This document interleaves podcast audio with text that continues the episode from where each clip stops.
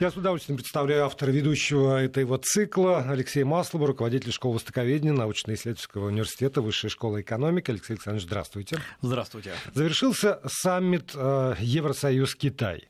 Э, Дональд Туск назвал его прорывным. Э, стороны зафиксировали, как всегда, в самых прозрачных дипломатических формулировках Э, обязательства соблюдать устав ООН, международное право, э, мир, безопасность, развитие, права человека, естественно, строить свои экономические отношения на открытости, недискриминации, добросовестной конкуренции и прочее, прочее, прочее. Но при этом в комментариях э, некоторые эксперты говорят о том, что на самом деле Евросоюз объявил такую программу сдерживания Китая, и основана она на том, чтобы ограничить возможности Китая устанавливать двусторонние отношения со странами-членами Евросоюза, а чтобы все было через Брюссель. Уж Брюссель-то, конечно, э, будет иметь возможности как-то сдерживать Китай и не пускать его туда, куда пускать не надо. Вот чему вы в большей степени верите? А я думаю, что здесь произошло то, что должно было произойти, и то, к чему стремился Китай. Значит, есть Брюссель, вот такая вот как бы генерализация э, всех европейских стандартов, э, управлений и так далее. И Брюссель уже не первый год, но формально 2017 года высказывает э, ощущение, точнее, подозрение, что Китай не просто так приходит в Европу, а вот он хочет каким-то образом поставить под контроль буквально перевозки европейские, производство, ну и самое главное, наверное, это высокотехнологичное производство, ну и в конце концов заодно и продавать свои товары. И опять-таки высокотехнологичные. И поэтому надо как-то что-то с этим делать, проводить э, мониторинг, ну и заодно следить, как это вообще отразится на европейской экономике. Это такой верхний уровень, э, и Брюссель, с одной стороны, не хочет говорить об этом открыто, то есть вступать в конфронтацию, а с другой стороны, э, вот чем так как он не поддерживает каких-то больших Э, соглашений э, с Китаем, когда Китай может поставить под контроль именно инфраструктуру Евросоюза. Это один уровень, он существует, и, как мы видим, здесь, на этом уровне, многие эксперты выступают за разумное сдерживание Китая. Э, а если говорить правильно, они говорят о сохранении субъектности европейской экономики.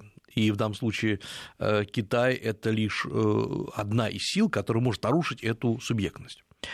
А вот есть второй уровень. Второй уровень – это уровень стран и крупного бизнеса в Европе, которым нужны деньги, которым нужны инвестиции, которые говорят, а почему бы нет? И вот Китай зашел через мягкое подпрюшье, зашел через Средиземноморье, зашел через э, Европу, зашел через Францию, э, зашел через Грецию, зашел через Италию, через порты, и э, тихо там, как говорится, окопался. И оказалось, что, в принципе, в отсутствии единоначалия, к которому мы так привыкли, к отсутствию централизованного управления, Китай может абсолютно свободно и спокойно договориться с отдельными странами, просто поодиночке, или с отдельными бизнесменами. В конце концов, многие там порты, портовые сооружения, компании прилежат э, крупным частным компаниям. И вот здесь как раз Китай блестяще воспользовался вот этой амор, не столько аморфной, сколько мягкой структуры Европы. Это есть мягкая сила, но мягкая сила, которая жестко проникает в экономику. А самое главное, э, вот все эти размышления над тем, хорошо это или плохо, упираются в то, что а покажите, пожалуйста, вообще расчеты. Вот как бы экономика развивалась без Китая и как бы экономика развивалась с Китаем в Европе. Таких расчетов мы не видим. Э, по крайней мере, европейцы сами это не делают. Они все время пугают, сколько Китай вложил, э, показывают цифры, что туда там 16 миллиардов Китай в Германию забросил, сколько-то, там 5 миллиардов в Италию, то есть гигантские цифры больше, значительно больше, правда, чем к нам, чем в Россию, э, и говорит, вот видите, как плохо. Но бизнес спрашивает, а, собственно, а почему плохо? Давайте посмотрим. Если бы э, Китай создает новые рабочие места, а Китай это действительно так не ввозит большого количества своих э, рабочих, Китай продает или дает связанные кредиты под поставки новых инструментов, нового инструментария как такового, в том числе и для портовых сооружений, собственно, почему бы нет. И вот здесь, на мой взгляд, это вопрос не спора, не встречи Китая и европейцев. Это вопрос значительно более глубокий. Это вопрос к тому, что Европа на самом деле не привыкла к присутствию, к глобальному присутствию не западного капитала у себя внутри стран. Ну а как? Ну ведь а, арабы уже там шейхи присутствуют так или иначе. Шейхи... Довольно давно. Да, шейхи присутствуют в определенном виде бизнеса, ну, там гостиничный бизнес, э, но футбол, шей... футбол да, да, да, конечно. Э, но шейхи не пытаются перекупить основу экономики. Шейхи, на самом деле, живут за счет размещения своих денег в Европе. Шейхам как раз выгодно, чтобы Европа хорошо развивалась. Чтобы люди останавливались в дорогих гостиницах, надо, чтобы они много получали. И это нормальная история, когда у вас есть некоторые личные деньги, лишние деньги, а, естественно, у шейхов есть некоторые лишние деньги, они просто размещают там, где они дают больший э, доход. С Китаем другая история. Есть постоянное подозрение, что Китай хочет не того, о чем заявляет. Это же вот все декларации, которые вы прочитали в начале, они очень хорошие. Более того, они буквально списаны с китайского уровня мышления. Вот э, открытость рынков, э, равные возможности, равный переговорный процесс. Но в реальности мы-то, я говорю сейчас в кавычках, подозреваем, что Китай имеет в виду совсем другое э, мы вечно не доверяем ему. И это как раз, на мой взгляд, эм, проблема именно в том, что э, Европа не понимает, как общаться с большими зарубежными капиталами. Раньше капиталы были свои. Да, приходили, российский бизнес приходил, э, отмывал деньги, вывозил деньги. Но это как бы свои. Вот они приезжали, и в конце концов они не собирались устанавливать свои порядки. Наоборот, крупный российский бизнес, бизнесмены пытаются интегрироваться внутри европейской культуры. Да, и, собственно, не раз говорили о том, что мы туда идем, потому что там такие порядки, которые позволяют нам в случае чего защитить О. нашу собственность и наши капиталы. О, правильно, никто же из Лондона, там в центре Лондона кусочек, предположим, Самары не собирался делать. Угу. Э, и э, наоборот, они интегрировались, они начали жить как европейцы, строили дома как европейцы, или покупали замки на Луаре, э, их жены открывали галереи, которые, может быть, никому не были нужны, но владеть галереей престижно, приятно. Вот, то есть это такое вот псевдоевропейское сообщество, потому что оно не было, конечно, и не является европейским, все таки интеграция в верхние слои не произошла, сколько бы не проводили выставок, спонсирования, ведь на самом деле очень много делают, делают целый ряд российских, крупных российских бизнесменов и, и финансируют, например, музейные экспозиции новые. Фестивали. Фестивали, да. Но все равно они не в сторону. Сколько фестивалей или выставок профинансировали китайские бизнесмены? Да нисколько. То есть нет, есть, конечно, там официальные китайские выставки, когда приезжают выставляются и в Британском музее, и в Лувре, и в Уфице, в галерее. Э, да, там государство финансирует какие-то, как видно, написано там, китайский бизнесмен такой-то, но этот китайский бизнесмен живет в Китае, сидит в Китае. Он почему-то проинвестировал, профинансировал выставку, то ли его заставили, то ли он считает, чтобы хорошо бы, на всякий случай, чтобы в галерее Уфицы там мое имя отпечаталось. Но так, чтобы китайцы переехали и стали э, финансировать разные мероприятия, лишь бы их признали своими, да они же не, не дурачки, они же прекрасно понимают, что своими их не признают, вот никогда не признают. И многие, есть же уникальный э, лорд китайский, сейчас не помню, по-моему, лорд Чейн, который э, живет в Китае, э, в Англии, это, по-моему, четвертое поколение, это когда он переехал еще в начале XIX века, и вот он долго служил, служил короне, британской короне, и в конце концов ему дали титул лорда. Э, вот, вот сколько прошло времени, и э, его имя китайская община передает из уст в уста, как вот, что может быть и такое. Поэтому китайцы не не имеют никаких иллюзий по поводу того, что они не будут своими в Европе. Соответственно, они не делают никаких экивоков, не делают никаких э, поклонов э, европейскому бизнесу, они просто берут и покупают, и скупают. И скупают не футбольные клубы, поскольку это имидж с точки зрения имиджа может быть неплохо, но с точки зрения эффективности вложений это никак, это затратный механизм. Поэтому они покупают дороги, покупают логистические структуры, портовые сооружения, порты как таковые, потому что это дает э, дают прибыль. И вот здесь я хотел бы переключиться, сравнить э, вопрос сразу вот часто задают, ну хорошо, а почему в Россию-то они не придут? В конце концов, может, здесь же разместить эти деньги? А прибыль? Вот, прибыль – это вопрос больной, потому что э, китайцы, которые сегодня приходят вообще в Россию, в мир, это крупные компании, которые хотят размещать от 100 миллионов долларов это тот минимальный входной билет, который китаец говорит, да, я буду размещать это за рубежом. А, ну, лучше, конечно, 150-200 миллионов. Но как? Э, во-первых, мне нужна быстрая окупаемость потому что в России боязно вкладывать, поэтому я хочу, чтобы, ну, например, года за два, за три деньги вернулись. Потом я, может быть, реинвестирую, но это уже вопрос другой. Второе, что я хочу, я хочу гарантии. Какие гарантии? Э, гарантий на самом деле немного либо есть российский банк-гарант, э, который э, гарантирует. либо, например, российская компания должна иметь э, капитализацию в три раза больше, чем китайская. Хотите получить 100 миллионов, покажите нам капитализацию 300 миллионов. Сколько у нас компаний покажет? Немного, мягко говоря. Более того, компания, которая реально капитализирована в 300 миллионов долларов, это компания, российская компания, которая как минимум понимает, что это непростые деньги, они умеют, она умеет считать. И за два года, ну куда можно, где можно отбить эти деньги? Строительство, э, если вы сумели построить гигантский жилой комплекс и быстро за два года распродать, отдать Китаю э, деньги и сами уже потом жить с прибыли. Подождите, но ведь, скажем, э, и когда покупается порт, то вряд ли можно ожидать, что за два, за два, за три года эти вложения отобьются. Там, они... там, там другой принцип действует. Нет, они вообще не ожидают. Порт отбивается очень долго, потому что когда китайцы покупают порт, они же не начинают его сразу эксплуатировать, они перестраивают его, они углубляют его, они меняют всю инфраструктуру, они даже меняют управление портом, я имею в виду электронное управление портом. Это, это серьезная история. Нет, но просто к тому, что другими, другими мерками изначально подходят.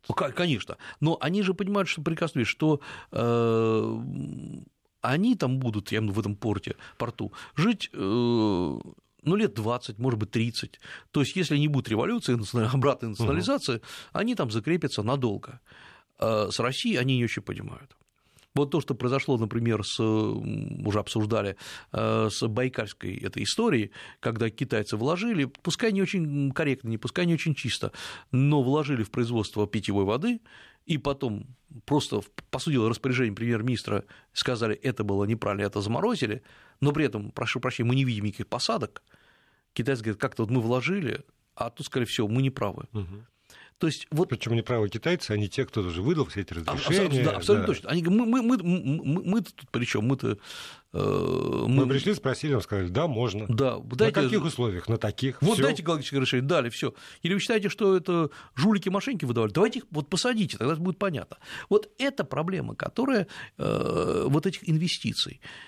Поэтому, э, когда у нас, иногда просто бывает жалко российский, российский средний малый бизнес, который говорит, вы знаете, не может ли нам какой-нибудь там вот китайская компания, вот мы войдем в, в некий совместный проект, ну, под там 300-400 тысяч долларов, э, там миллион долларов, неинтересно Китаю, просто неинтересно. И потому что они не понимают, откуда пойдет возврат и э, при этом они могут пойти в Европу, и как раз господин Си Цзиньпин, товарищ Си Цзиньпин, вот сейчас проложил еще один канал. Да, Европа будет сопротивляться, да, она не хочет, чтобы, этого, чтобы там Китай так вот наступал, но хочет, не хочет, а есть интересы частного бизнеса. Ведь самое главное, э, Европа устроена таким образом, кстати, так же, как США, что не может стать там юнкер какой-нибудь, сказать, так, с завтрашнего дня какой там заводик в Германии построили, значит так останавливаем строительство, китайцев дало, с деньгами потом разберемся, но не может быть такого произойти. Но могут устанавливать правила. И вот одна из главных претензий, насколько я понимаю, и Китаю в частности, это, в общем, те претензии, которые возникают в отношении там, и иных стран. Вспомним недавний, ну и, в общем, тянущийся скандал по поводу того, что там Соединенные Штаты пытаются тоже ввести какие-то санкции по отношению mm-hmm. к Евросоюзу, потому что они поддерживают на уровне государства, Евросоюза, государств Airbus. Да, да, да. При этом ВТО своим разбирательством доказал, что иным способом на государство американское поддерживает Боинг. И здесь вот тоже то же самое. Там Евросоюз высказывает претензии, что приходят китайские компании, которые не просто так приходят, а с государственной поддержкой. И если исключить этот фактор господдержки, оставить ну, как бы равную конкуренцию, то тогда, значит, можно. Вот на, на этих условиях можно. И э, премьер Госсовета КНР Ли Китсян как раз пообещал, что некое соглашение mm-hmm. о равных вот этих вот э, возможностях для европейских и китайских компаний, что там без государственной поддержки, оно будет подписано в ближайшее будущем. Вот здесь что ни слово, то, как сказали бы китайцы, жемчужина. Потому что, во-первых, э, да, действительно есть там э, и санкционное давление, но ведь обратите внимание, это не за, один, не за одну секунду происходит. Вот вы представьте уровень решения проблемы. Э, Трамп давит, Си Цзиньпин защищается, крупнейшие компании Boeing и Airbus между собой там перетягивают канат, Ликотян, премьер-министр страны со второй, как минимум, экономикой, говорит, окей, мы будем поддерживать равные права у нас происходит ну, просто каким-то, э, как в паноптикуме. Э, прошу прощения, Сергей Зверев выходит э, на одиночный пикет «Остановим расхищение Байкала китайцами». Я не шучу, так и да, есть. так и есть. Да. непонятно, то есть какие-то группы людей выступают и говорят, там, делают демонстрации, и тут же, тут же премьер говорит «стоп-машина». Как так? Вот, вот, вот, вот это же просто э, вопрос, который мы должны понимать, что да, в России там бывает и, и еще хуже. Но мы должны понимать, что мы имеем дело с Китаем, который в кой веке хоть куда-то что-то вкладывает. И, э, понимаете, здесь, и опять-таки, вопрос, как всегда, глубже. Вот когда мы все время говорим о развитии России на восток, не, даже не развороте, а вот Россия развивается на восток, это хорошее, хорошее дело, э, продвигаемся, вот в этих программах, которые написаны «Разворот на восток» и евразийское, евразиатское пространство, покажите, пожалуйста, очень конкретные проекты с механизмом их реализации, когда Китай, неважно, Япония, Корея, приносит сюда там, по кусочкам, ну, там где-то 50 миллионов, где-то 30 миллионов, и покажите механизм, почему они должны сюда приносить. Я не вижу этих механизмов. Ведь э, каждый год, вот, наверное, длится история же как минимум 5 лет, каждый год я там е, э, проезжая по разным городам России, иногда читая лекции, там какие-то открытые семинары, мне задают одни и те же вопросы, один и тот же, одна и та же категория людей. Это средний и мелкий бизнес которые, э, надо понять, бьют, российские, которые бьются там за каждую копейку, они молодцы, они отличные производители. И все вопросы, которые они задают, вот может давным-давно уже записать просто радиопостановку угу. и включать ее потому что за пять лет, главное, вот все эти места проведения многих конференций надо было просто взять и провести обучение работе, работе с Азией.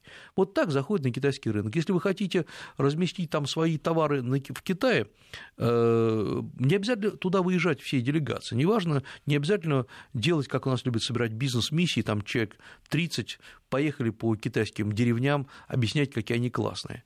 Э, э, попробуйте поставить себе на место китайца, когда приезжает там 10-15 россиян, 10-15 фирм, и каждый из них рассказывает о себе. Китайец просто ничего не запомнит.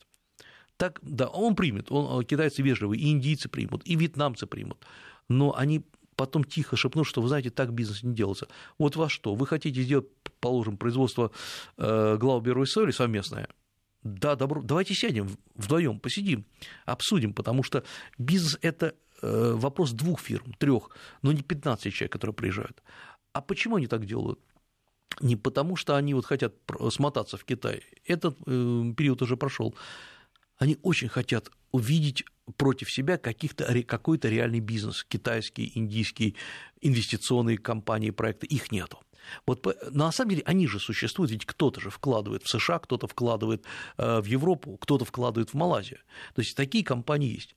Так э, давайте научим россиян, как это делать.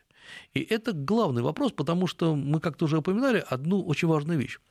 Э, методы традиционной торговли – когда мы везли за 3-9 земель какой-то товар, означало, бизнесмен выезжал туда и долго уговаривал, что его надо взять, они уже прошли. Потому что сегодня мы говорим об электронных платформах. Это же не шутки, это действительно платформы там, 21 века, а, многие, а китайские, э, например, многие платформы 22 века, на мой взгляд.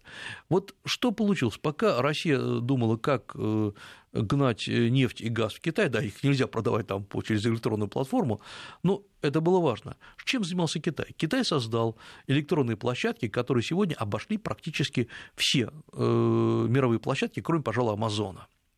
Э, кто э, все хохотали там лет там, еще пять назад над Алиэкспрессом, э, какие шмотки, какие гадости на нем можно заказать. Но сейчас-то это вторая по величине платформа мира.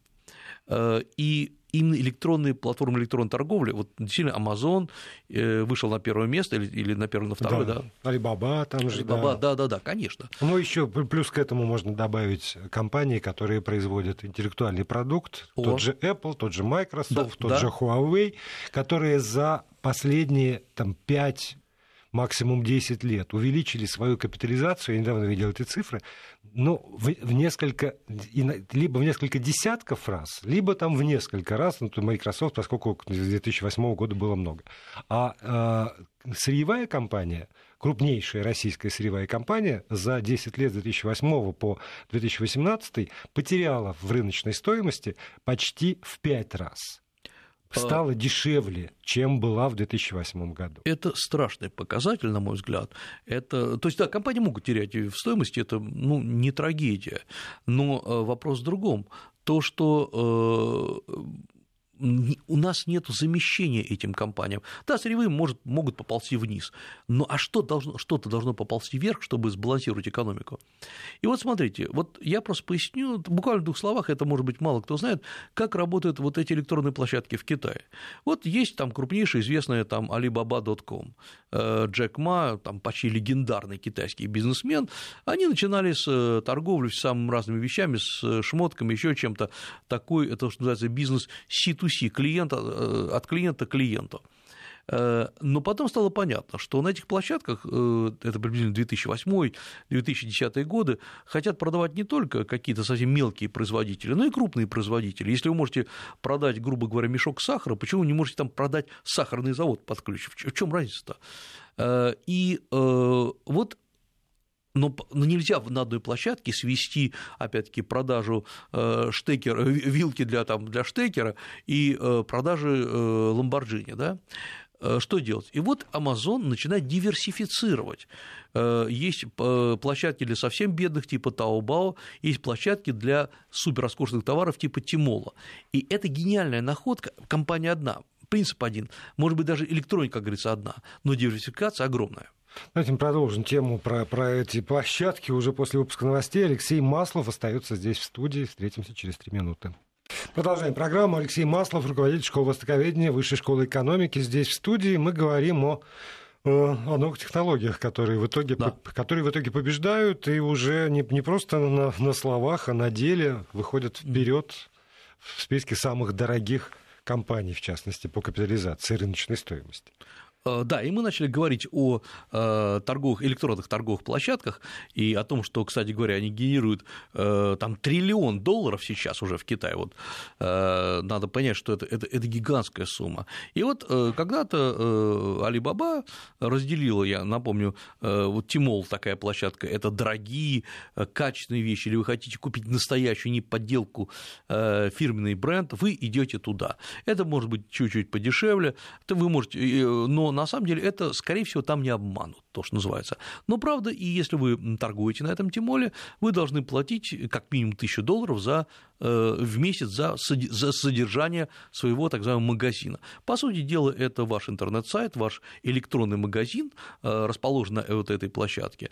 Если у вас нет ничего фирменного или вы хотите продать что-то ну, совсем необычное, э, вы идете на Taobao, где и платить особо ничего не надо, вы там торгуете. Кстати, и еще раз говорю, все это принадлежит одной и той же компании. И э, возникли другие торговые площадки в Китае электронные, тоже трансграничные. Это очень важно, что не только внутри они торгуют, но и продают за рубеж. Э, там JD, например, площадка торгует сегодня не только э, электроникой, такой крупный магазин, торговый 25% общей торговли занимает, но, например, и э, сервисами там, туристическим сервисом, сервис обслуживания машин, оборудования и так далее. Это, э, получается, огромный рынок диверсификации. И для того, чтобы э, использовать этот рынок, сначала китайцы сделали так, что любой человек в мире может оттуда что-то купить. Именно поэтому у нас тут э, развиваются покупки с Китая.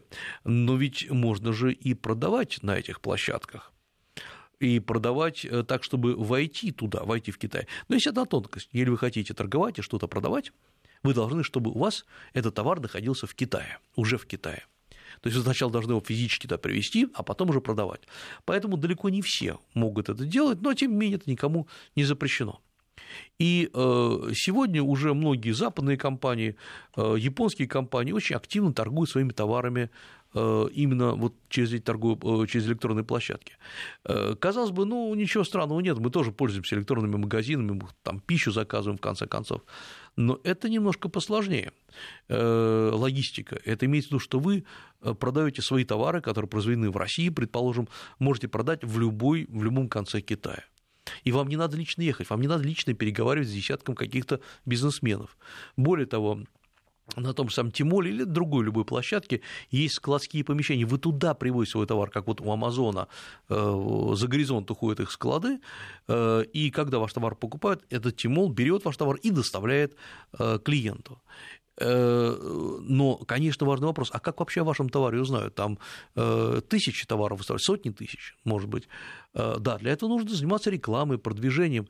И вот с одной стороны, есть эти площадки, есть способ продвигать наши товары. Для этого не надо, парадокс в том, что для этого не надо разворачиваться на восток. Для этого вообще не надо ничего делать, кроме как обучить российский бизнес продавать те товары, которые у него есть. Можно продавать и муку, можно продавать и э, пищевые продукты и так далее.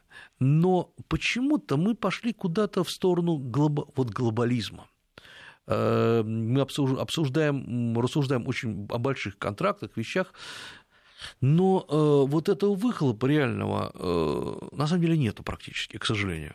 А понимаете, вот, например, я, я слежу за новостями, просто по ленте даже они не, не всегда попадают в наши выпуски, но тем не менее. И вот администрация такой-то области э, с гордостью сообщает, что э, из этой области в Китай стали поставлять, например, курятину угу. или там чего-то еще, или, или угу. зерно, или, ну, неважно что, еловые угу. шишки. Нет, действительно. Да. Из... Да, но может но такой, эта отчетность идет из э, кабинета губернатора, из аппарата губернатора, что называется. А если какой-нибудь бизнесмен на этой электронной площадке начнет сам по, по себе торговать теми же еловыми шишками, их будут покупать, то кто отчитается за это? О. Кто звездочку себе на фюзеляж на, на, налепит, кроме этого самого бизнесмена, который вот и так э, хорош? Вы знаете, абсолютно согласен. Более того, я, например, знаю нескольких губернаторов э, российских регионов, которые, например, не поленились и изучили, как работает э, Китай, вот как работает китайская торговля. Вот, например, там в Амурской области Орлов, который э, просто вот он, поскольку он, насколько я помню, поднимался с уровня министра экономики области, вот он поднялся, и через него это все прошло. И человек, у которого есть видение, он понимает, как, как устроена эта история, и он также свою область ориентирует на это. Но когда э, губернатор с губернатором, с губернатором российским, с китайским договаривается, предположим, о тех же самых продажах шишек или еще чего-то, это дикость, этого, это быть не должно. Потому что бизнесмен с бизнесменом должен договариваться, вот это торговые площадки делать. И э, здесь нарушено все, вот вся конструкция, которая должна быть, она нарушена. Поэтому и да и китайцы, честно говоря, они же удивляются, э, как так, потому что ну, не торгуют э, губернатор э, руководитель провинции Хэлунзян, не торгуют ничем. Он приезжает как политическая фигура, а вот люди из провинции Хэлунзян, бизнесмены, вот так кто торгует. Вот это и есть, на мой взгляд, какая-то несуразица, непонимание того, как устроен бизнес на той стране. И в этом плане что? С одной стороны, я, кстати говоря, считаю, что в отличие от Европы, и мы с вами об этом говорили, вечное недоверие России ко всему иностранному, оно привело к тому, что Китай это особо сюда не проник. То есть мы не зависим, в отличие от Европы, от Китая серьезно. Но и мы не смогли проникнуть э, в азиатские страны, имея, пускай небольшой, но все же экспортный потенциал. Вот когда, да, мы говорим, что нечего поставлять, к сожалению, да, но есть ряд товаров, которые можно поставлять. Пищевые товары можно поставлять, локализовать их в Индии, в Китае. Мы можем поставлять э, туда, например, э, косметику, и некоторые фирмы поставляют. И не могу сказать, что они, опять-таки, разбогатели на этом, но они вошли в рынок, они работают. Это то, что касается продуктов, но ведь еще весь мир торгует э, идеями, технологиями, не, даже не на электронных площадках, но, но торгует. А в этом смысле вот что, что мы предлагаем? А вот здесь как раз, э, на мой взгляд, просто полная пустота. И здесь, э, на мой взгляд, многие российские и институты, я научные институты, и э, отдельные ученые, они просто не понимают, как устроен азиатский рынок. Научная идея и патент – это, это продукт в любом случае. И эм, людям кажется иногда, я встречаю таких бизнесменов, вот совсем недавно беседовал с одним, э, ну, просто, на мой взгляд, абсолютно неординарным человеком, за которым, россиянином, за которым много патентов, который говорит, а вот вы мне помогите выйти в Китай, я, э, вот у меня там масса изобретений, и мы вместе их будем продавать, или патенты. Я объясняю, что так не делается. Вот просто патенты так не продаются. Во-первых, их украдут. Во-вторых, их надо сразу же зарегистрировать на китайском рынке. А, в-третьих, патент для Китая – это сейчас не очень важно, если это не что-то супер важное, суперсекретное. Важно способ его реализации. Вот если мы приходим, у нас, а, есть патент, б, у нас есть некие наши инвестиции, ну, пускай небольшие, это может быть неважно, 100 тысяч долларов, миллион долларов, 20 тысяч долларов – Мы говорим, вот у нас есть, это наш капитал, давайте-ка, китайские коллеги, давайте тоже вкладывайтесь, и через ваши рынки мы будем продвигать это на весь мир. Это понятно. А людей, которые пытаются продать идею вот просто в чистом виде, их очень много, но это не срабатывает. Что в этом, вот, казалось, вот конкретный пример, что в этом конкретном примере нужно было делать? А для этого как раз и должны подключиться государственные или государственно-частные партнерства.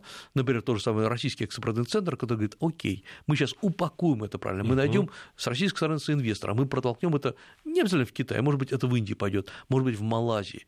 То есть вот как э, это делается. Эм, другой, другой пример, то, что китайцы, э, да, в общем, индийцы понаделали массу зон, э, они называются либо зоны высоких технологий, либо специальные экономические зоны, и в Китае тоже есть некий перекос в увлечении зонами разными. Там сразу уменьшается налог, там простая регистрация. Их сегодня в Китае только основных 20-25, где-то так вот они у каждого крупного города. Э, это хорошее входное окно на китайский рынок. Кстати говоря, на индийский, кстати говоря, на вьетнамский ситуация одна и та же.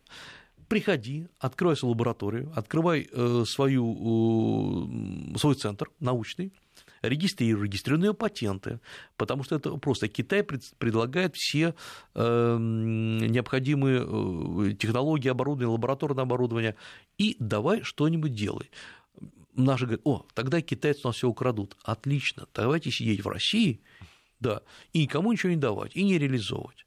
Но если вы зарегистрируете патент в Китае э, на технологию, то, да, можно украсть, но это будет значительно сложнее. Зато получаете рынок.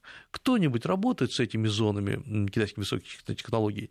Я знаю компании, которые, российские, которые то вышли, зарегистрировались, и на этом все прекратилось. Э, вот это, это парадокс, конечно. И они на это смотрят и изумляются. Зачем было выходить, О, а регистрироваться да, и да, потом да, ничего не делать? Они даже получили э, там помещение какое-то, и там никого нету.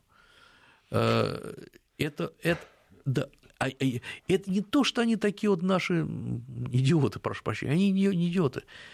Китайцы не будут объяснять. Давайте как... вот сейчас да, интригу да, поддержим. Вести ФМ. Я представляю, как те, кто нас слушает, а кто же они? И тут ты бы прервали. Да, а кто же они тогда? И кто они действительно? А, они люди, которые не знают, как работает э, китайский рынок. Они пришли, зарегистрировались, и дальше кто бы им объяснил, как это делается? Вот что дальше с этим делать? Представляете, у вас э, помещение, лаборатория, даже некоторые финансирование китайской стороны, и при этом это ваша компания, это не китайская компания вы резидент, там, вот, как у нас есть резидент Сколково, то это вы резидент какой-нибудь зоны опережающего развития в Сиане, под Сианью у вас есть э, даже лицензия на бизнес-деятельность в Китае, вы можете что-то произвести и продать там. И вот наши все думают, елки, а дальше, вот как дальше с этим рынком поступать? Во-первых, китайцы не будут поступать, им, конечно, проще э, объяснять, им проще подождать, пока вы что-то начнете производить, и тихонечко реализовывать через свои каналы. Но ведь на самом деле здесь опять-таки должны подключаться и российские консультанты, и не обязательно российские, это можно сделать и совместно российско-китайскую компанию, которые говорят, значит, следующие шаги такие-то, такие-то, такие-то. Э, этого нету. Э, ведь когда мы говорим, что там сложно работать на китайском рынке, потому что мы не знаем, ну не мы, а там, а люди его не знают. И вот здесь многие вещи упираются, вот к чему я все время сейчас веду речь, не в том, что у нас плохая концепция работы с Китаем. Да, вот на этом уровне она вообще не нужна. Потому что Китай, если сейчас, спасибо американцам, которые продавили в Китае равные возможности для иностранцев и для китайцев, ну, приходите и делайте. Значит, вопрос в том, что мы э, не не о том и не так э, объясняем и российскому бизнесу, и малому, и крупному, о том, как вообще с Азией надо работать. А э, чем больше практики, чем больше вот этой э, прагматичности, тем проще. И э, надо понять, что многие китайские бизнесмены на низовом уровне, на среднем уровне, на городском уровне, это же не, не крупные политики, они не читают государственных концепций, они чаще всего занимаются простыми вещами, они зарабатывают деньги. Им государство выделило деньги на развитие специальной экономической зоны. И вообще-то их тоже надо освоить, я напомню. Э, поэтому они и загоняют туда, я честно скажу, под Сиане, почему я о ней упомянул, там кому-то в Китае взбило в голову, давайте сделаем специальную зону для россиян, для российских компаний. Вот, вот, вот это не политическое решение, там, Си Цзиньпин принимал, а вот кто-то на низовом уровне принял, даже все какие-то на русском языке какие-то там лозунги, э, и пустота, и пустота. Туда вошли несколько, как я уже сказал, российских компаний, не буду их называть, но это крупные российские компании, и движухи никакой нет.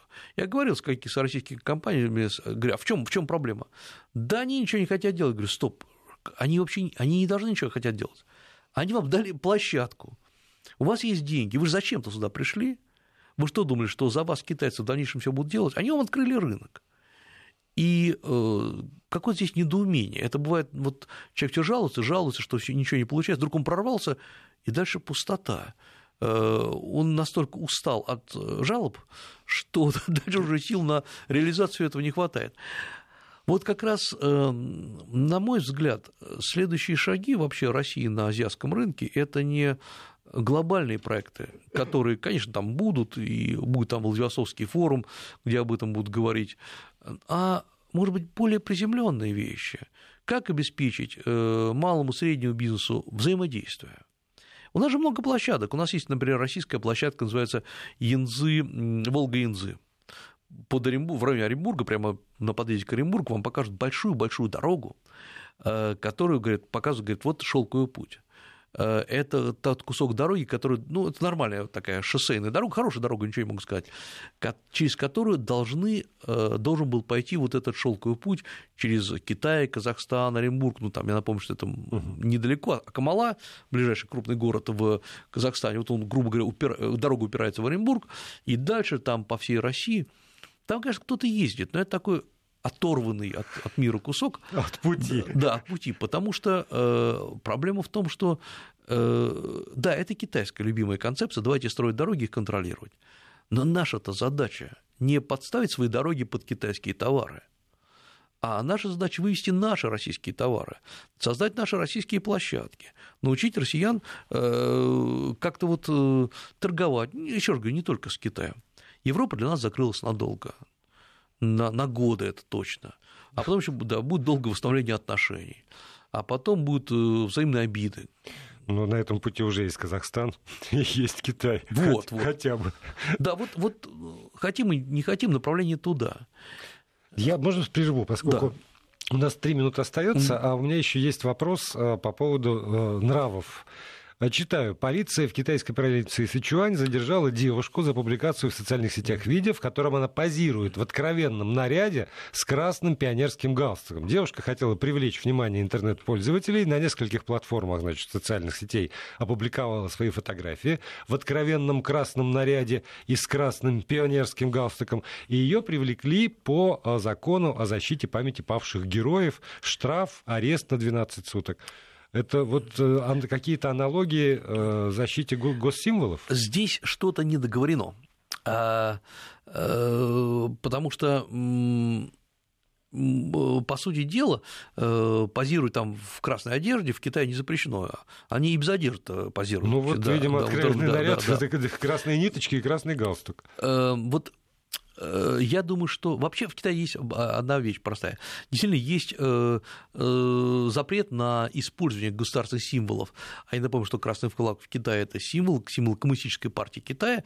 И, собственно говоря, китайский флаг – это красное полотнище с одной большой звездой, окруженной четырьмя малыми звездами. Если, скорее всего, было что-то в виде этого. Интересно, что китайцы, обратите внимание, они особо не используют Э, флагов, как наши российские футбольные фанаты, размахивая, э, или, например, не одевают э, маечки с цветами китайского флага, потому что это запрещено в Китае. Вот у нас вот тоже странно, меня всегда смущает такие ножницы между тем, что записано в законе о как раз об уважении к флагу, гербу, там, другим государственным символам, и ситуации, когда идет человек на футбольный стадион, например, у него на поясе, как полотенце банное, завязан флаг, и это совершенно не вызывает ни у кого никакого протеста. Нам кажется, что это особое проявление патриотизма, э, ну, в Америке, вы знаете, любой человек да. может вывесить там на своем домике флаг, потому что он, потому что любит он это дело, и все. Э, я думаю, что э, вот У каждой страны есть свои, свои традиции. У американцев флаг, он может на майке, на кедах, вы знаете, на шнурках, где угодно. На трусах. Да, на трусах, и это не считается оскорблением. Э, поэтому там сжигать флаг, конечно, не надо, например, да, как э, там на стадионе кто-то, я не помню, сжег, там mm. это было плохо. То есть это очевидное оскорбление. Э, для Китая символика очень важна, это имперская символика. Да, я знаю, что коммунистическая партия Китая это не, не империя ни в коем случае, но тем не менее это имперская символика. И Китай очень жестко это отслеживает. Но по сути дела, ведь Китай нашел другие формы контроля. Ведь э, формы контроля в России это контроль за поступок. Ты опубликовал что-то не то, тебя поймали угу. и так далее. И поэтому человек должен постоянно анализировать или там отказываться от своих привычек.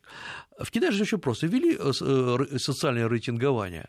Значит, разочек прокололся, второй разочек прокололся, и ты налетел на низкий социальный рейтинг. И после этого стой в очереди за билетами на самолет. И иногда это пострашнее, чем 10 суток ареста. На этом заканчиваем. Спасибо Алексею Маслову.